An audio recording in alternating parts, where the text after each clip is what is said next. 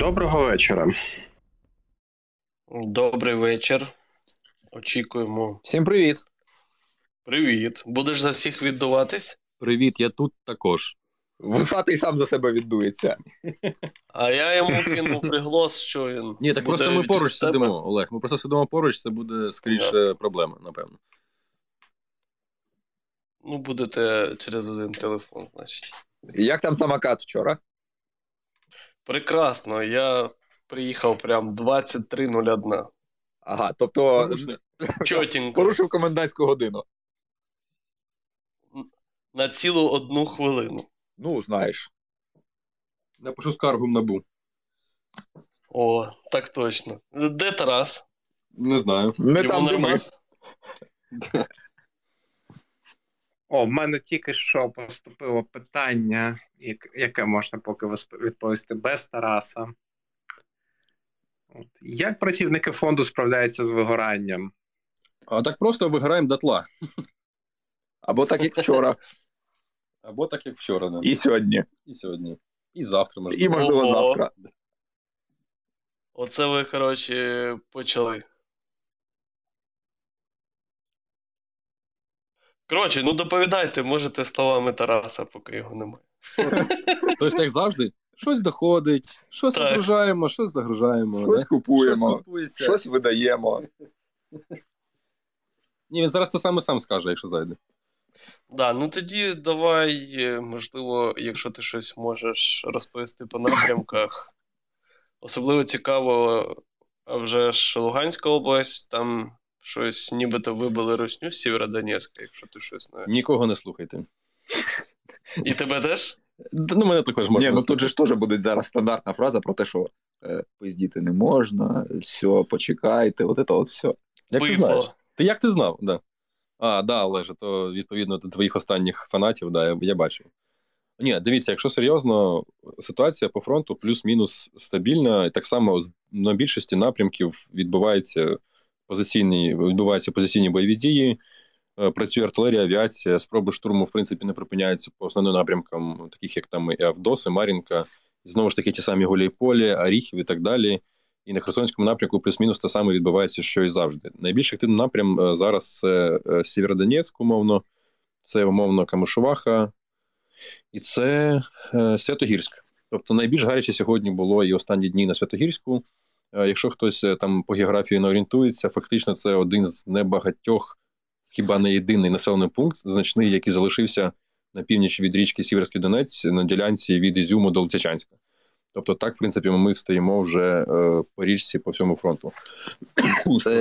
Це саме там, де отой монастир, який ще в 14-му році відзначився. Але ж монастир стоїть на нашому березі. Монастир стоїть, так, ну, да, на правому березі. Ну, да, на південному березі. А під монастирем, над монастирем пам'ятник кубізму у вигляді, як його звали, Федір какой-то, там Артем, да. А сам по собі Святогірськ, да, він на лівому березі Донця. Ще дуже про Чугуїв питають, що начебто там щось відбувається, але що? Дивіться, по Чугуєву не підкажу, тому що ми півдня були поза зоною фактично, і зараз от із адекватної інфи тільки можу сказати по Святогірську тому самому, тому що Святогірськ намагалися прорвати, але наші тримаються наразі.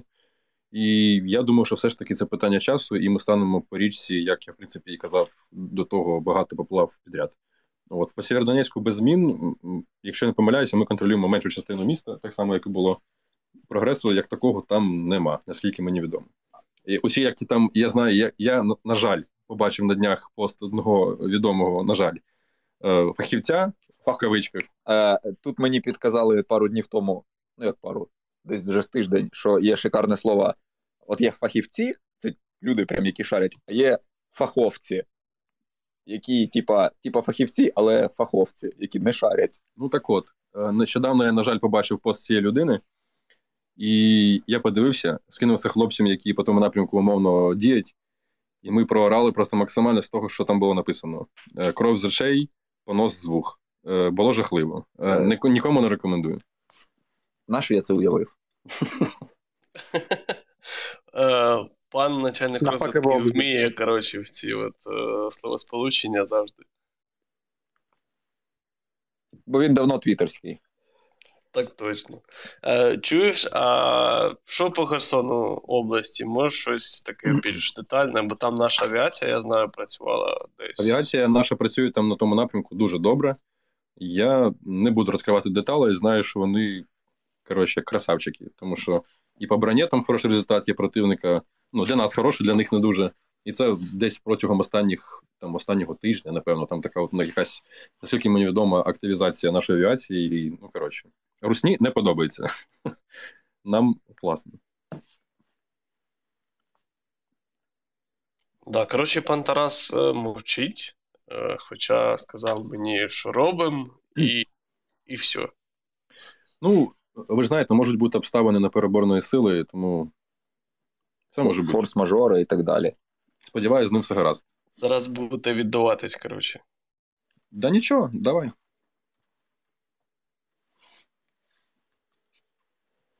Давай епохи Марсах розповідай, тоді будеш старшим. Нічого собі. Да, от нам дадуть 4 машини. Я так зрозумів, що це тренувальні. Ну, така мова йшла, да. Так. Щось можеш детальніше розповісти, щоб одразу була якась інфа. Це до 80 кілометрів, що там керовані, не керовані снаряди, якщо щось знаєш. Так справа в тому, що ніхто не знає, що передали. А більше того, якби і знали, то, напевно, б і не сказали. От. І наскільки мені відомо, можливо, ці машини вже у нас на території, тому що, як було сказано в офіційній заяві представників Пентагону, вони завчасно перемістили ці бойові машини і все, що до них треба, ближче до кордонів, до наших. І це дуже правильне було рішення. От. І, відповідно, потім залишилось тільки це фактично легалізувати заявою, і вони це зробили. От. Та й все. Ну, додаткової інформації у мене немає. Це ну, вони на полігонах, я так поняв. Що ти кажеш, вибачаюсь? На полігонах, да, швидше за все? Скоріше за все, так. І більш за все, мова йшла ще також про поставку нам тренувальних цих 270-х, так? Британських? Да. От. Також МЛРС. І там плюс-мінус, здається, характеристики по цим снарядам, які базові, там також щось, типу, 60-70. Я чесно, я просто по залізу, це не моя тема, це Тарас Миколайович, але він сачкує.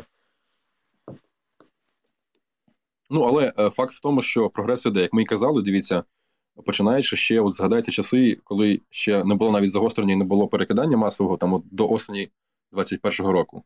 Нам ніхто нічого не хотів давати, тому що наше вам треба, у вас там ми тільки за оборону, а ви будете наступати і так далі, і так далі. Потім почалося загострення, нам почали давати наші найбільш вірні друзі, там, країни Балтії і американці з британцями, почали давати озброєння якесь базове, піхотне. А потім, коли почалася вже заворуха, нам також не квапилося щось давати, бо казали, що ми там не втримаємося 3 днів і 5 днів. А потім пішла жара, і вони кажуть, угу, прикольно, то можемо давати. І фактично ми бачимо, як зростає не то, що калібр, а фактично серйозність зброї. І дальність, ну, ну, тут потрібно сказати, що не те, щоб не квапились.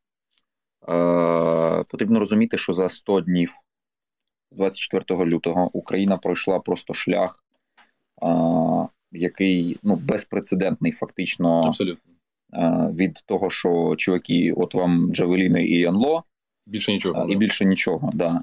До, а от нати вам вже ракетні системи. Це безпрецедентно швидко для світу, який довго розкачується. Це, ну, до речі, вибачте, важливо. Да, але, типу, державна машина, вона бюрократична, вона довго заводиться. І просто це, і те, що, да, і те, що для України здається довго, в масштабах реальних процесів прийняття політичних рішень, це надзвичайно швидко. Ще почекайте, реально, типу... Як там каже один... Не буду казати, хто. Буквально 2-3 тижні і все підійде, да? Ти це хотів сказати? Ні, я не це хотів сказати. Я хотів сказати про те, що я не здивуюсь, якщо пройде ще якась кількість місяців, і знайдуться пацани, які будуть говорити, а давайте ми, типа, ну, впишемося, типа, на повоювати з москалями.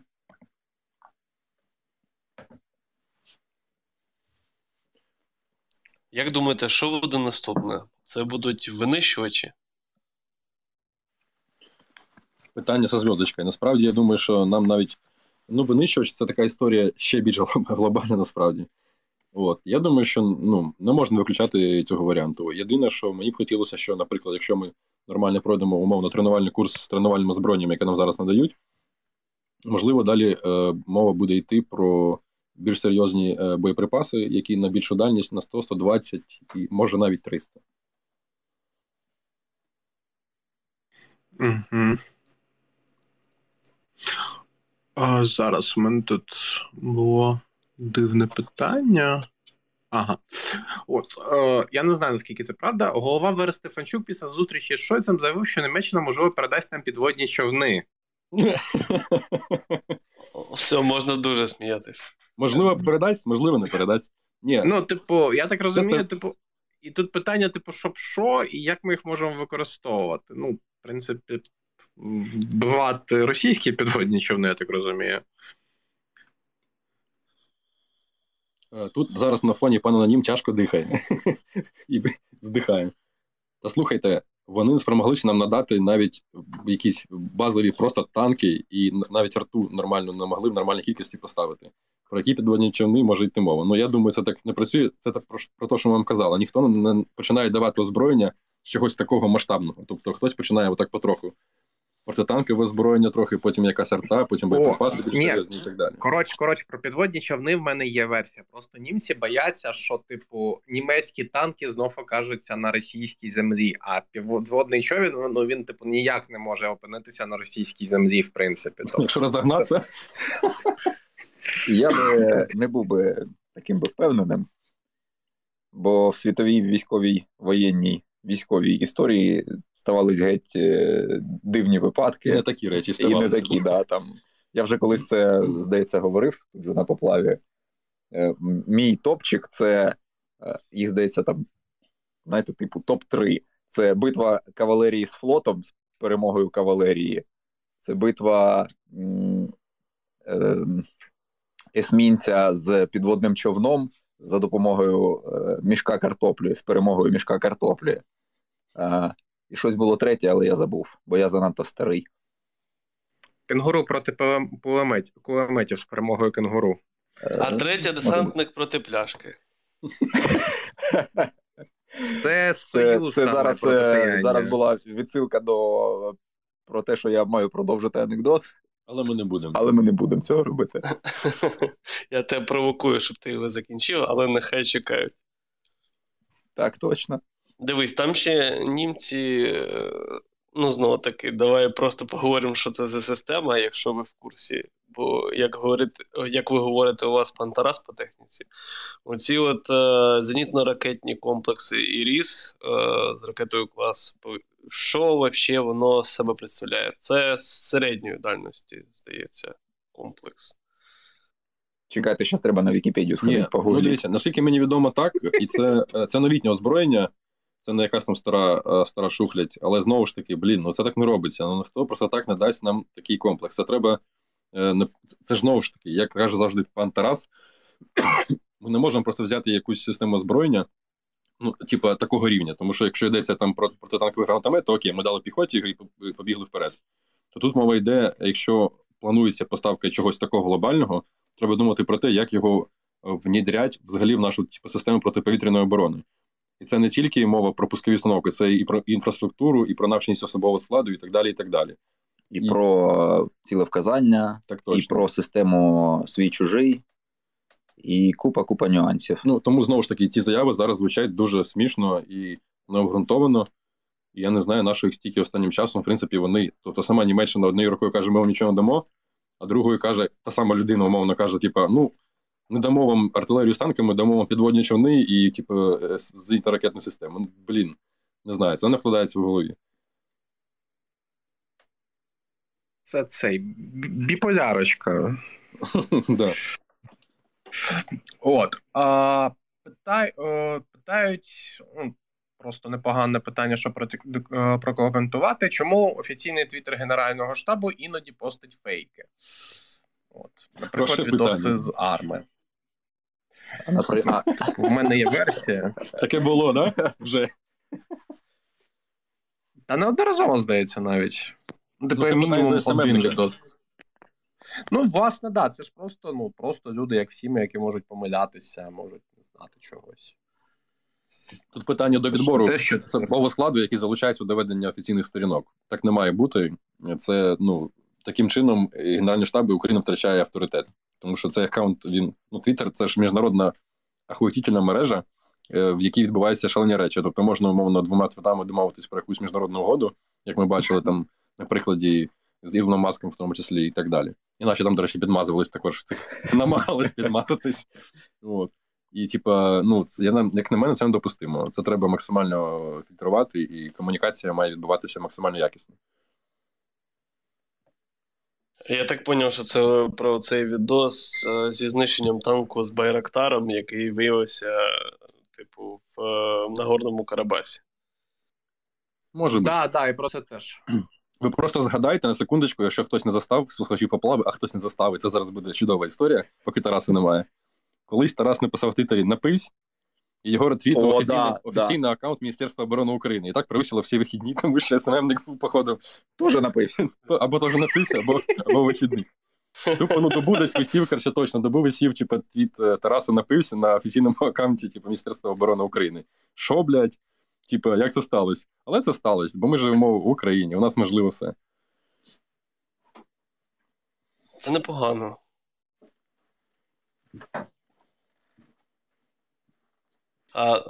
Коротше, пан Тарас не відповідає. Що, можливо, подьоргаємо ще питання для аналітичного відділу, які не для аналітичного відділу?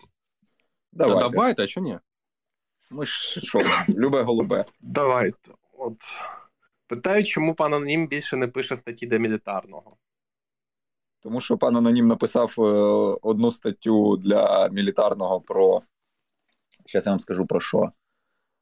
Про що вона була? Вона була про Південну Африку, не? То було давно. Так. А що ще було? Так, ти... Ладно, коротше, я колись-то там вигадав цикл матеріалів про якісь значні події, не обов'язково там війни або битви, або щось таке, неочевидні, але значні для перебігу, ну, скажімо так, військової думки там, або там, вплив, коротше, на подальший перебіг воєнної історії світової, і збирався писати по матеріалу протягом року, типу, ну, от, з прив'язки до місяців. І крайнє, що я писав, воно не було опубліковано, тому що, ну, тому що сталося 24.02. Це було про війну в Перській затоці і про те, чому Амери просто розкатали, ну, Амери, коаліція, да, розкатала іракську армію, яка була запакована бронетехнікою, ППО і так далі, і так далі, і так далі. І чому, власне, оця кампанія в Перській затоці 91-го року, це була фактично перша війна онлайн. Те, що ми зараз з вами спостерігаємо кожного дня власними очима. От січень-лютий 91-го року, витоки там, саме в тій війні. Коротше, питання наступне. Чи є сенс після перемоги демонтувати дорожню інфраструктуру, яка веде в Росію? О, колись мене щось таке питали. Хтось десь, колись на просторах Твіттера. Не знаю. Тут же питання в тому, на яких умовах і по яких кордонах закінчаться бойові дії, і що залишиться від Росії, що залишиться з нами, що буде з цією територією взагалі. Не знаю, насправді, ну, я задумався над цим питанням, тоді коли спитали. Я не знав, що відповісти конкретно, тому зараз говорю те, що приходить в голову. Тому що, з одного боку, якщо ми розриваємо усі зв'язки, а, до речі, це хороше питання, що зараз вони розірвані до кінця. Я, наприклад, не певен, я не досліджував це питання. Що там по торгівлі і так далі, і так далі. Що по нафтопроводах, по газопроводах? Ну, газопровод же ж існує і, типу, ну, я розумію, чого вони і бачать, але да. О, тому таке питання, типу, залишається поки що відкритим, але, ну, але цікаво. Ну, ми ж всі розуміємо, що ми живемо в глобалізованому світі, де все взаємопов'язано. І фізично неможливо від'єднати якийсь там значущий один елемент від світової економіки.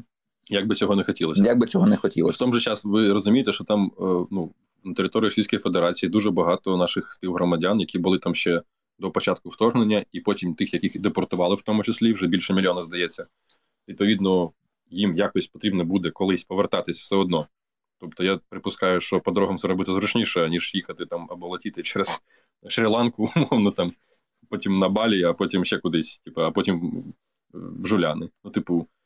Розумієте, так, щоб казати, що ми перекопаємо дороги і назавжди, дуже навряд.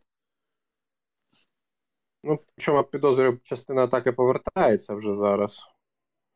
Можливо. От. Питають таке, чи працює Україна напряму з компаніями типу Павантір, Blacksky чи Максар? Україна? Максар. Працюють. Деталі розкривати не можу, але працюють. По офіційній лінії працюють. Дякую.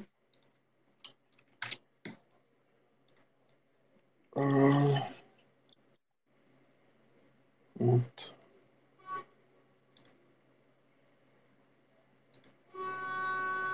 Поки ви там шукаєте питання, слухайте, я згадав з аналітичної поплави, що дуже багато було там бажаючих, і нас там завалили запитами, трохи.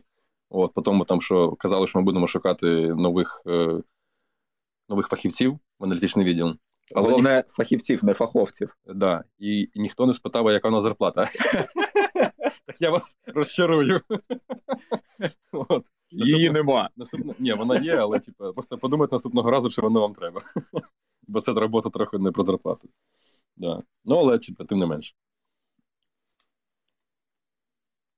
Якщо ви в курсі, або, можливо, ви досліджували, чи посилюється проукраїнська діяльність в Криму, і чи стежить за цим умовне там керівництво якоїсь розвідки? Чекайте, розвідка стежить за всім. І наша, і партнерська, це нормально. Наскільки там змінюються настрої, я не знаю, але я дуже сумніваюся, що там щось відбулося значуще.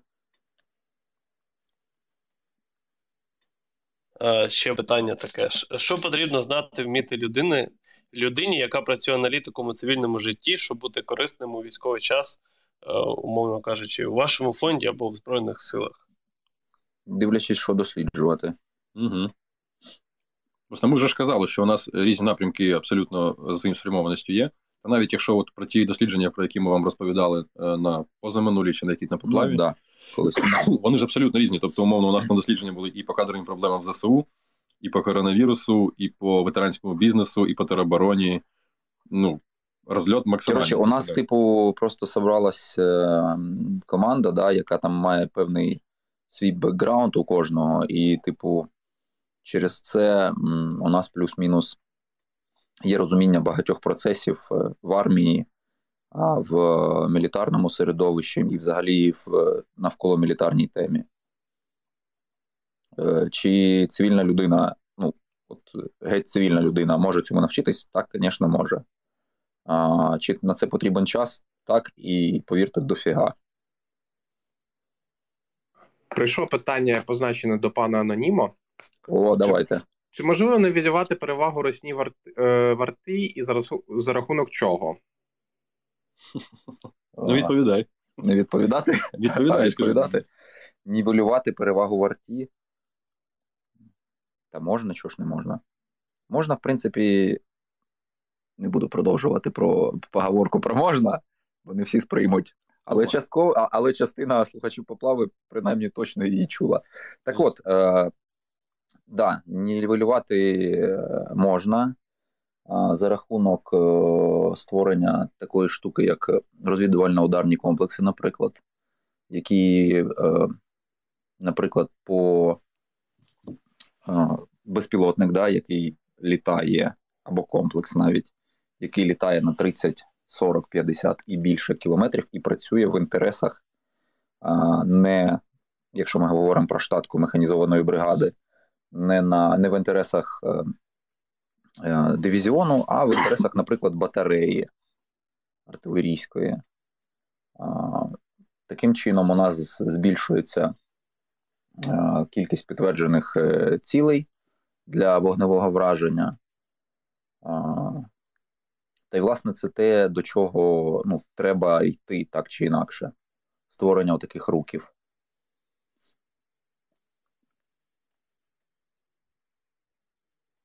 Угу.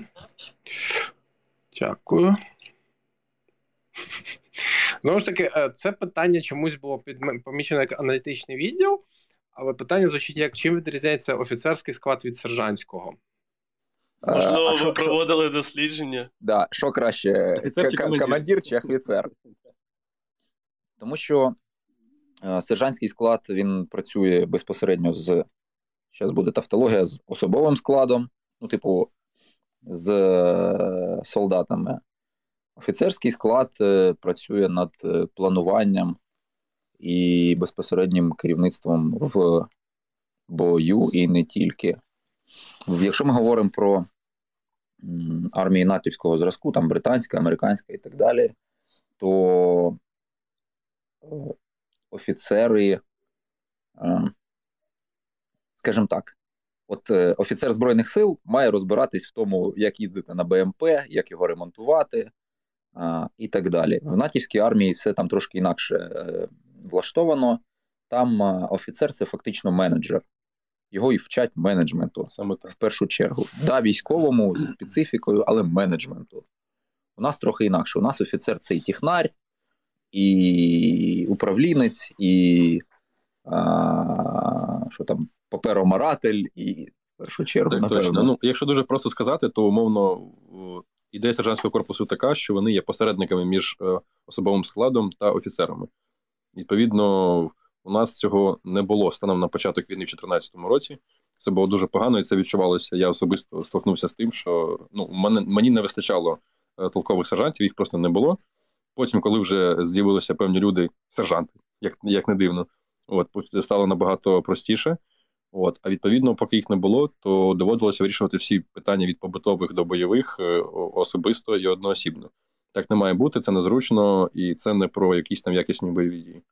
За 8 років, от з 14-го року до 22-го, одна з найуспішніших реформ Збройних сил – це якраз таки створення сержантського корпусу, професійного, розробка, як це фігня називалася, що нам показував Касинський. Той, пам'ятаєш, там структура сержантського корпусу, що бійцю потрібно, який шлях пройти до того, щоб він прийшов там, наприклад, 20 років вирішила людина підписати контракт, да? Скільки років їй потрібно прослужити для того, щоб отримати перше сержантське звання, які курси для цього пройти, там цих сержантських звань багато, там це складно, але створення сержантського корпусу – це реально одна з кращих реформ в Збройних силах. Сержантський корпус і, мабуть, система підготовки снайперів. Це те, в чому ми прокачались доволі непогано. Угу. Тобто в айтішних термінах сержант – це тімлід, а офіцери – це менеджери. Десь так, да. Дуже багато це питали, чи погрожувала якось русня фонду, чи пробував в'їбати ракетами, чи щось таке. Давайте скажімо так. Ми промовчимо.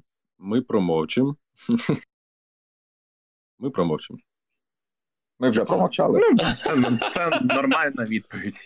Я на таку розраховую, якщо чесно, просто це питають такою завидною періодичністю. Сьогодні, до речі, в кінці буде вам cool story, нарешті. Да ти що? Слава Богу. Клас. Нарешті ти созрів. Я згадав, точніше не так, я не забув. Запиши собі в нотатник одразу, а то забудеш. Так, до речі, може буде. Коротше, є ще таке класне питання, чи є, не знаю, там в Збройних силах або в тій же розвідці люди, які діють на випередження ворогу та моніторять можливі зливи з нашого боку. Це називається контррозвідка. В один голос, красава, дай п'ять. Звісно, є, звичайно. Причому не тільки, коротше, є усюди, максимально. Цікаво, чому це питання було на аналітичний відділ, але аналітично. Тому що це нормально, люди не викупають. Не викупали, да, чим ми займалися. Так, да, це нормально. Ну, типа, не соромтесь задавати питання. Можливо, вам потім Олег розкаже, ми придумаємо одну з поплав, там, де можна буде задавати будь-які взагалі питання. От, і ми на них всі будемо відповідати. От ти взяв і все злив. Це мало бути знову сюрприз. Ну, вже не буде. Називається спойлер, да? Да. Да. Але другу ідею ми не заспойлеримо. Так. Тут пан Валерій скинув класне питання. Чому так повільно вводяться санкції і коли вони почнуть давати результат?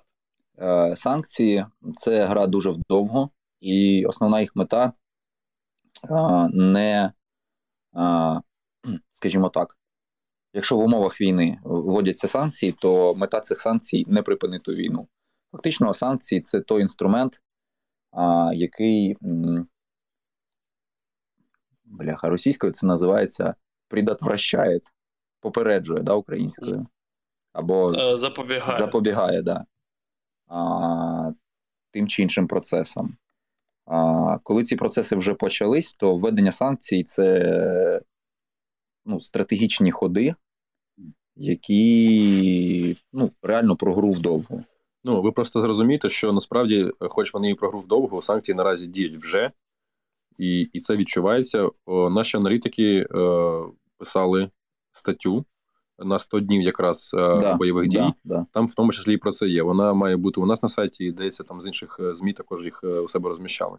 От, можете подивитись, вона може бути доволі цікавою, якраз відповість частково на ці питання.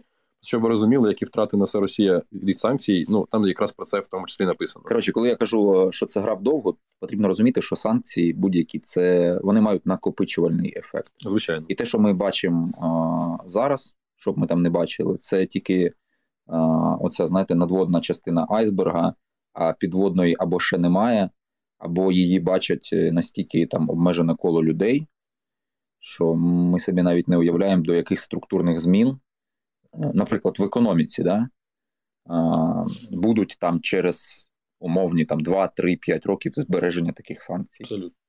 Ми цього просто не знаємо.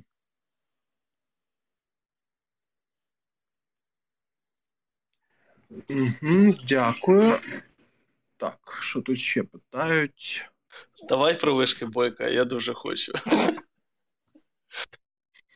Да, було питання, як вишки Бойка Росія використовує в військових цілях. Над ними постійно, я підкреслю, постійно на чергуванні перебуває 3-4 літаки русні. І плюс... Тобто їх просто охороняють? Там навіть... А тепер давайте подивимося на те, що над ними перебувають, патрулюють літаки, з іншого боку. Це означає, що вони палять керосин, це означає, що у них моторесурс вичерпується. Та й таке. Планери трошки руйнуються. Наскільки мені відомо, там був певний контингент русні. На вишках? Да. Так вони захоплені. Так, да, звичайно. І його підсилили, звичайно ж. Так, ладно, я придумав. Давайте... 500 лайків, і ми ставимо питання з чату на Ютубі. Я стежу. Що там за питання є? Давай поки щас. Тут же треба знайти, тут боти налетіли. Є класне питання, я думаю, що ви точно відповісте. Коли буде п'яна поплава? Нащо ти заспойлерив? Скажи мені краще так, а коли буде не п'яна поплава? Коротше, дуже смішно набіжали боти-антиваксери. Це... Та ти що? А з приводу?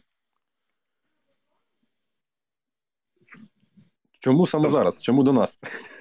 Я думаю, просто ми там пробили якийсь умовний ютубівський потолок, тобто стелю, і... то ми попали в коло їхнього бачення. Чарт, да.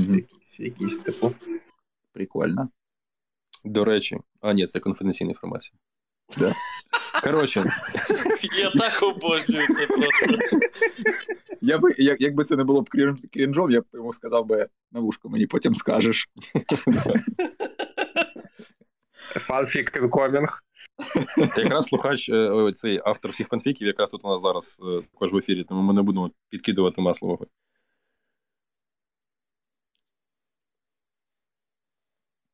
Господи, там є 500 лайків, Олеже, я бачу питання.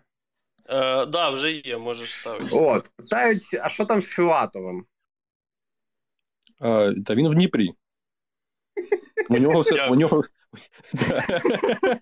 у нього все гаразд. Знову ж таки, з різних політичних причин ми не будемо озвучувати жодних деталей. Да так, типу, все нормально, живе собі людина. Вибачте, це, здається, був я. Так точно. Ні, я не нажимав. А, вибачте. Це пан Філатов натиснув. Дух Філатова вселився в мій великий палець і класно всю кнопку. Є питання по блату.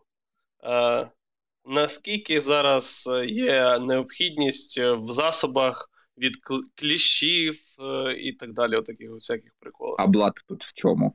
Ні, ну просто, що мені в лічку написали. А, я понял. Клещ. Клещ написав. Хочу жити, напевно. Та як? Ну, дивіться, типа, от ми тут сидимо з паном начальником розвідки фактично на березі Дісни, і його, не мене, його, сьогодні їли комарі. Кліщі, звісно, не їли, але комарі їли. Я ще не знайшов просто. А насправді, отак от ми сьогодні проїхались по 3 заправках і по одному супермаркету, і там в жодному з них не було засобів проти комарів, кліщів і так далі. Тобто, або їх вже розкупили для потреб армії, що також можливо, або їх з якихось причин не завезли, і вони, ну, вони відсутні. Коротше, чи це прям нагальна потреба, без якої воювати не можна? Ні. Але за досвіду скажу, що воювати з ними приємніше. Да. Непогано мати, типу. От, я не знаю, чому це питання ставиться. Це людина просто дуже настирлива. Вона спочатку написала мені в лічку в Твіттері, тепер пише це в чаті на поплаву. Є тип, який хоче напередок фотокореспондентом. Як це можна реалізувати в теорії? Я не знаю, чому це в нас питають, якщо чесно. Тут є, як каже пані Аня, 2 стули. Ну, коротше, є 2 варіанти. Можна зробити це легально або нелегально. Краще, звісно, легально, і ми тільки за це. Акредитація в штабі відповідного угруповання військ. Це раз, а для цього треба бути представником ЗМІ. Да. І як тільки у вас з'являється акредитація, ви пишете офіційний запит з своїм приблизним маршрутом, і в теорії вам виділяють пресофіцера, який вас кружить. Така схема була до початку активної фази, коли війна була позиційна. Як воно працює зараз? В теорії десь так, на практиці особисто я не знаю. Але акредитація потрібна все одно. Так, акредитація потрібна. Є інший шлях, про який ми вам не скажемо. Але ну, ці використовувати ваші секретики його не рекомендовано. Ну, я просто думаю, допомагає знати когось десь. Ну, тобто, просто якщо ти хер згори, то тобі навряд навіть акредитацію. Це сказали не ми. Ну, дивіться, якійсь сторонній людині офіційно потрапити туди не можна. Якщо просто от хтось захотів, от хочу воєнкором, капець, от проснувся і хочу бути воєнкором. Так, да, жити не можу. Да. То, типу, це, ну, це так не робиться. Ну, типу, спілкуйтеся з людьми, ви подовуєте знайомство. Так.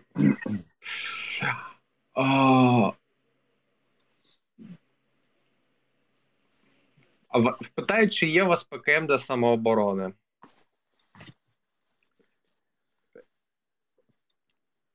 Ми просто дивимося один на одного і не знаємо, що відповісти. А давайте ще раз питання, що я почув правильно. Ну так, да, ПКМ. Почув ти правильно. А ми вам не скажемо. Звісно, що ні. Ви що? Це ж ПКМ.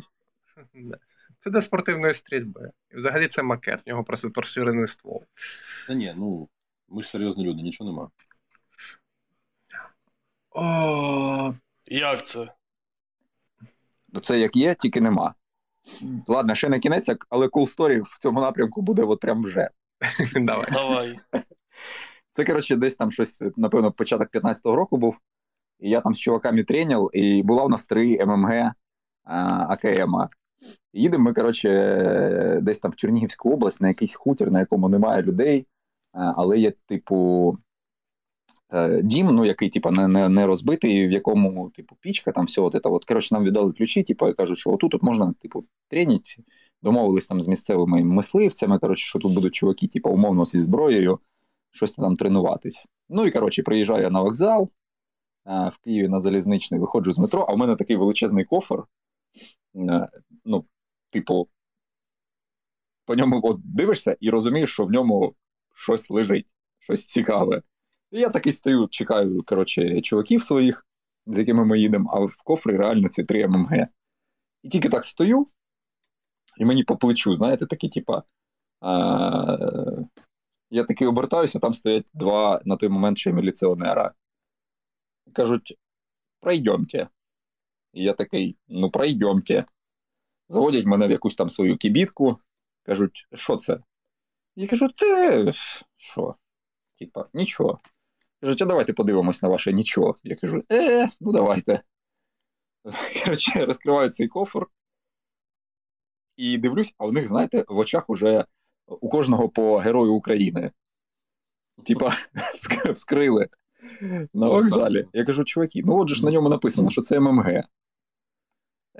І бачу, як в очах оці зірки героя пропадають. Ну і все. На цьому історія закінчилась.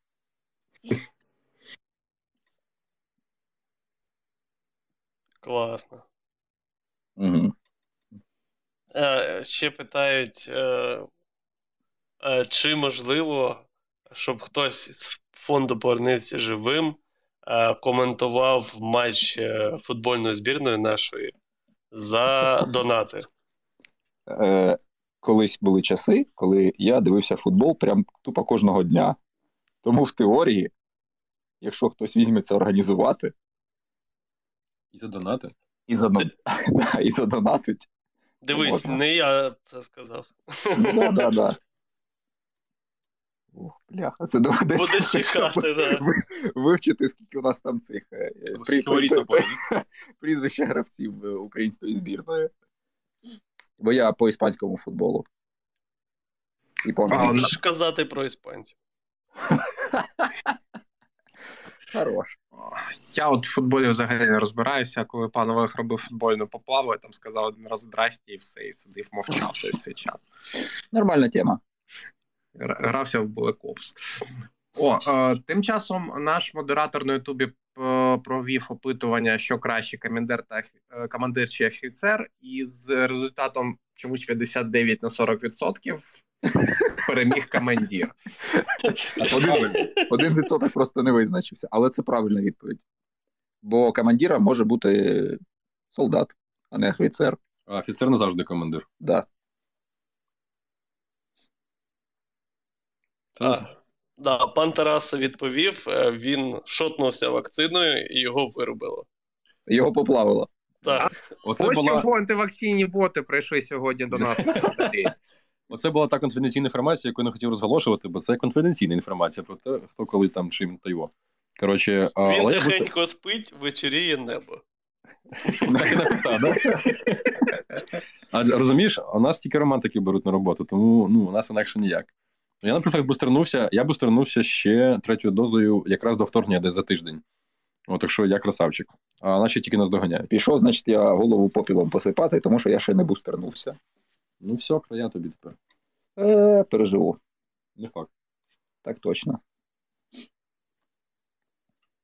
Питають, що по вакцинам. По вакцинам все добре, я тепер не знав, що. Питають про гітару. Дивіться, її нема. Дякую. Люди, чия була гітара, не встигли мені її віддати, бо я повертався з Дніпра в Київ, а вони з Києва в Дніпро. Але це, я пам'ятаю. Маруги? Звісно. Ми зробимо. Домовились, зробимо. Що, поплава з гітарою? Доведеться кліп знімати, слухай якийсь. Я приїду на айфон, зніму. Ну, давай, не домовились, але подумаємо над цим варіантом. Якщо, я думаю, в Києві ми можемо навіть цілий продакшн знайти, щоб одразу кліп забацали. Тільки якщо я буду стріляти з ПКМ в цей час. Якого нема. Це знаєш, як мультиінструменталісти, вони типу одною рукою грають на гітарі, іншою там стучать в барабан, там ногою на перкусії. От, то буде одна рука на гітарі, інша на ПКМ. А нога на аналітиці. Це жарти жартами, але на аналітичній поплаві... Одна рука на вуса. Так. На аналітичній поплаві ми розказували, як ми різали дослідження по кадрам, там і видалили сторінок 50-60 з нього. Так от, кожна операція по видаленню шматка тексту супроводжувалась грою на укулелі. І таких видалень було багато. Тому укулелі ми слухали довго. Ну, грубо кажучи, це відбувалось так. Ми такі там зідзвонюємось по зуму, кажемо, ну що, це зараз видаляємо? Видаляємо. Я в цей час там два акорди на укулелі. Прум-прум. Все, їдемо далі, коротше. І таких було багато, да.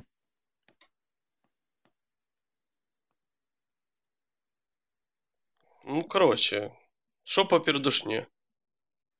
Твоя черга. Передушні пизда. Дякую. Дуже дякую всім учасникам. Сьогодні у нас вийшла така трохи таке продовження аналітичної поплави. От, дуже дякую всім співробітникам фонду, дякую ЗСУ і дякую нашим слухачам. Не забувайте ставити лайки. Добраніч. Добраніч. Обняли-підняли, як завжди. Да, так, люблю, цілую пух. Да, підписуйтесь там на ютубчику. Лишилося 800 людей до 50 тисяч. Бігом. О, ну це непорядок не догнати все до 50 тисяч. От треба, щоб завтра вже все було, зранку прям. А антиваксом смерть. Ти дарма це сказав, але ладно. Там зараз знову буде якийсь треш. Так, вже коментарі нормальні якраз. Ладно, нам не шкода, так. Ну, що вам, жалко антиваксів чи що? Ні. Ну все, які проблеми. Тоді обняли-підняли всіх, окрім антиваксів. Всім добра. Вони заразні. Пока-пока.